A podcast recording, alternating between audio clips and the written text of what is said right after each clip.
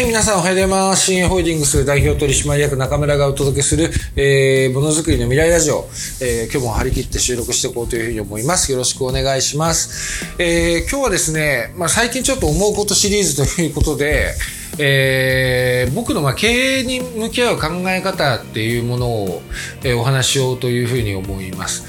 で、えー、この前ね、それに先んじてちょっとこういうことがありましたってご報告なんですけど、あの、僕が昔ね、もう今最近もう疲れちゃって全然行かないですけど、昔はね、結構夜のお店に行ってた時期があったんですよ。知り合いの社長さんとかと一緒にね、お姉さんがいるところ。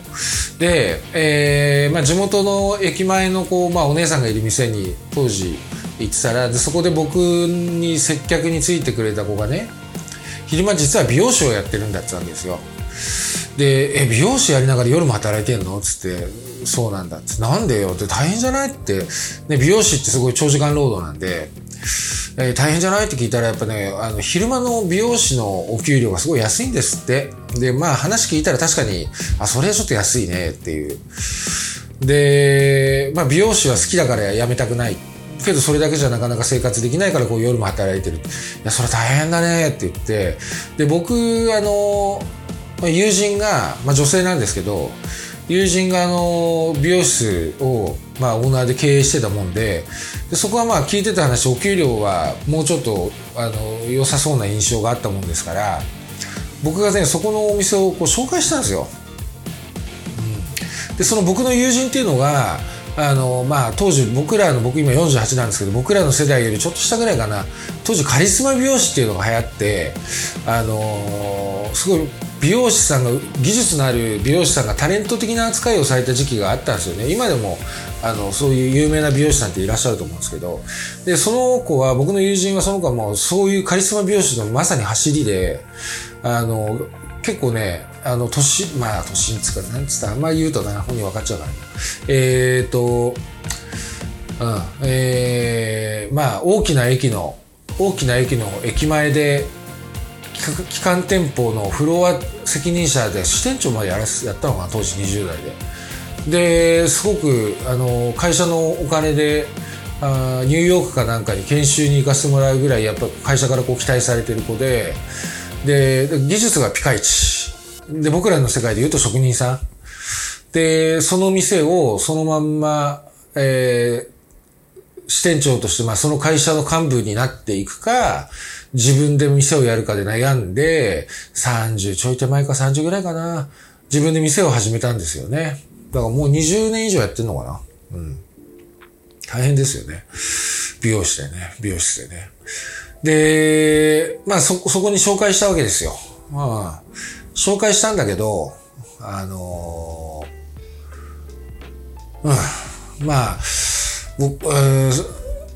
まあね、まあ職人さんだから、これはもう製造業、我々の業界でもある話なんだけれども、やっぱ職人さんってこう、まあ、経営者目線がちょっと少ないというか、まあ本人に会って僕はお話ししたこともあるんですけど、やっぱね、自分ができることを部下ができないっていうことに対してこう、なんでできないの？ってことを言っちゃうんですよね。そう。そんで、かつ、あの、まあ自分もこう技術者としてプライドがあるから、逆に自分より優秀な成績を上げられても素直に喜べなかったりするんですよね。うん。まあ、技術で生きてる人には僕ありがちなことだとは思うんですけれども、うん、そういうことでまあ、たまにそのこと、僕が紹介した女の子と会って、まあ、いろいろ愚痴を聞いてたんですよ。で、まあ僕も友人だから、あのー、そうか、まあじゃあ俺の方からも言っとくよ、つって、まあけど頑張ってなっていうような感じで、その子の愚痴を聞いて、なん、なんでか知んないけど、俺がその子に飯をおごるみたいな、まあこう紹介しちゃった手前みたいな、あの、そういう飲み会を、言っと、言っときゃ毎月やってたな。うん。えー、で、やってて、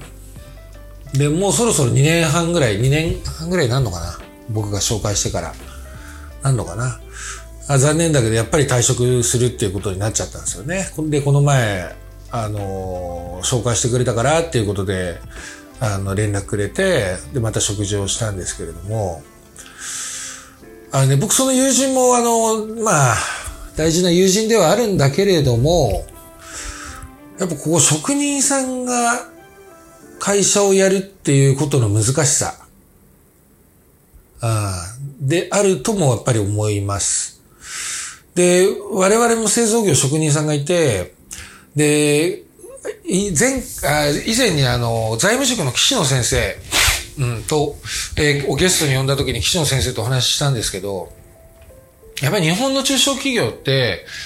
すごい技術至上主義で、えー、経営のことがわからない人がすごい数字が読めない社長さんがすごく多いと。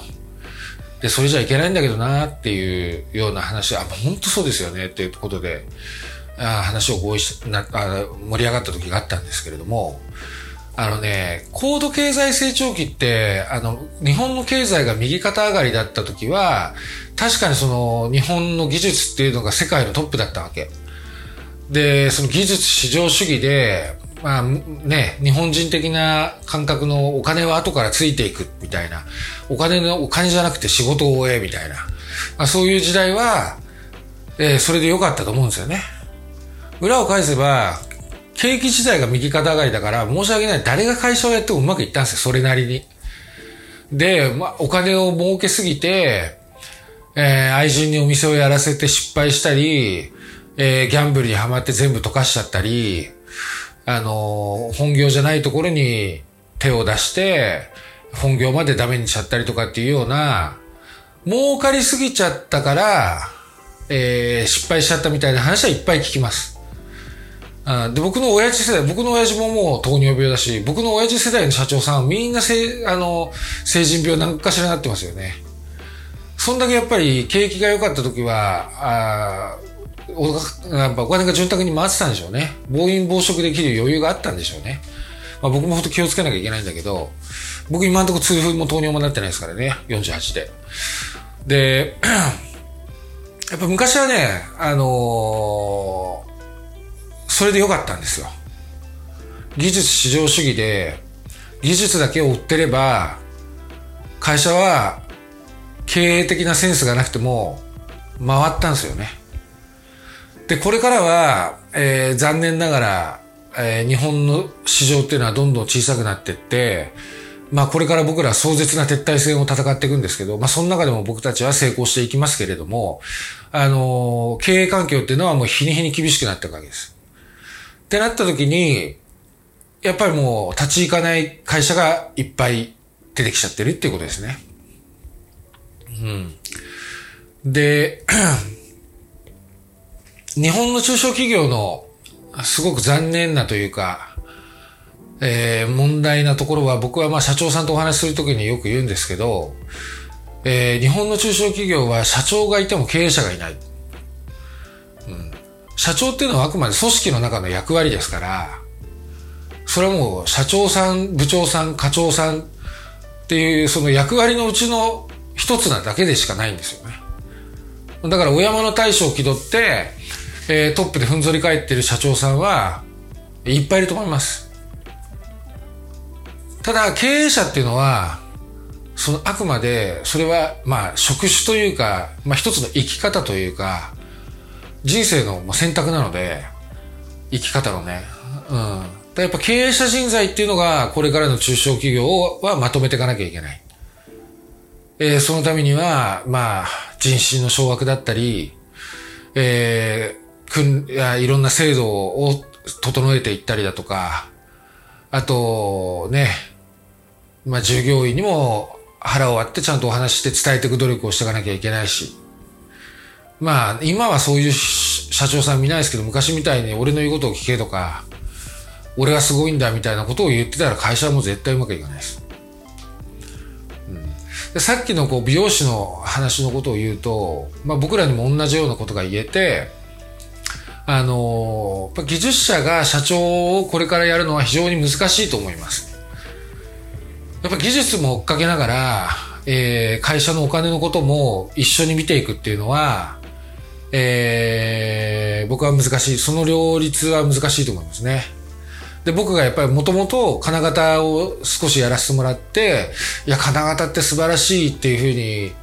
えー、その思いだけで今こう頑張ってるっていう中で、今金型をやってないから、経営に注力してるから、まあ我々比較的うまくいってると。だけど、その技術の大切さだったり、まあ技術者の重要性っていうものを理解してるから、やっぱ彼らのことは大事にしていきたいし、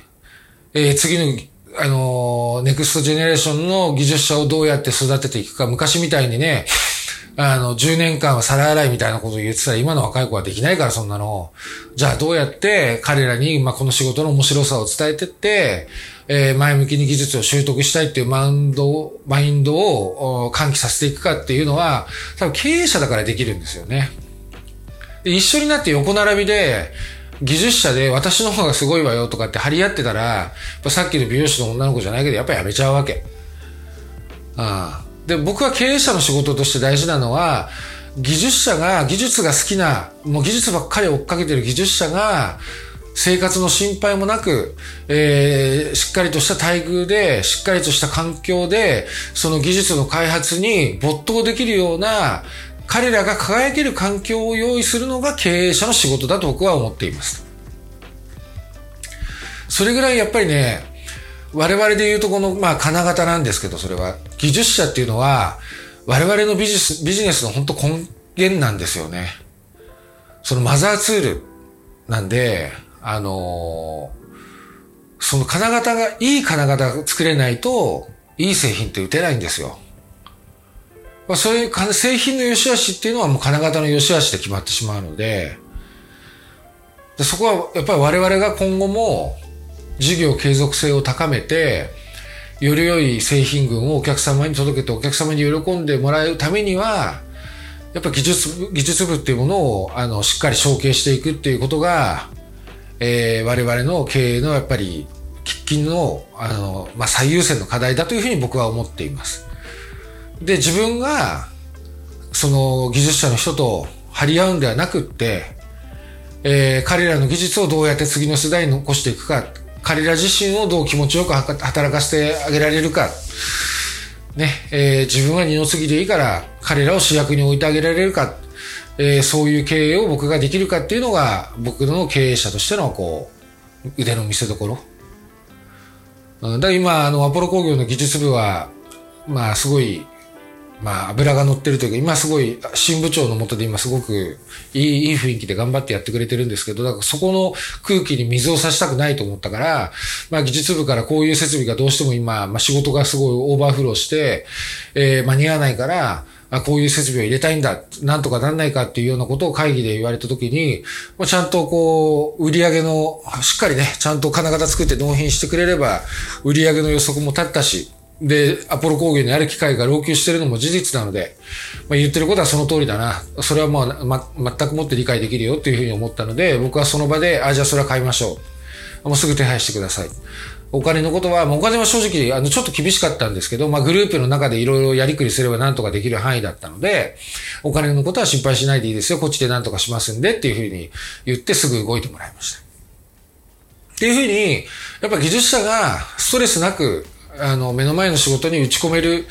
環境を作って、やっぱりマイン、水を差すようなことしないで、しっかりこうマインドを、えー、継続、まあ、良いマインドを継続させてあげられるかっていうのが、やっぱり僕の仕事だというふうに思いますね。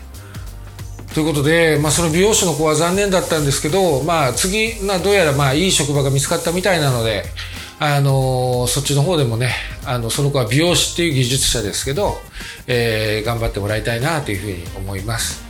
ね、えー、それ、ね、それ、まあ、今日はちょっと僕のこう、経営者としての心構えというか、どういう思いでやってるかっていうのをこう、ぜひ皆さんに、えー、聞いていただきたくて、えー、ちょっとお話をしましたと。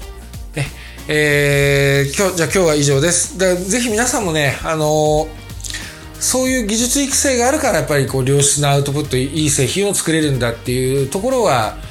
えー、すごく理解してもらいたいけれどもじゃあ、だからといって、その、ね、プレス打ってる人をないがしろにするっていうわけでも、わけでは全然ないですよ。あのー、そ、その、その現場は現場でちゃんと維持していかなきゃいけないんだけど、もうそもそも金型の供給が途絶えたらその現場を維持するって、まあ、こともできないっていう、鶏が先か卵が先かっていう話なんですけど。だからそういうところであのちょっと技術部のあの技術承継っていうものに関してはあの僕の、えー、経営者人生をかけてしっかりコミットしていきたいなというふうに、えー、思ってる昨今ですというところです。はい。じゃあ今日は以上です。えー、いつも聞いてくださってありがとうございます。もしよかったら、ポッドキャストのいいねと、えー、簡単な言葉で構わないので、え、レビューを書いてくれたら嬉しいです。じゃあまた収録するので聞いてください。じゃあね、バイバイ。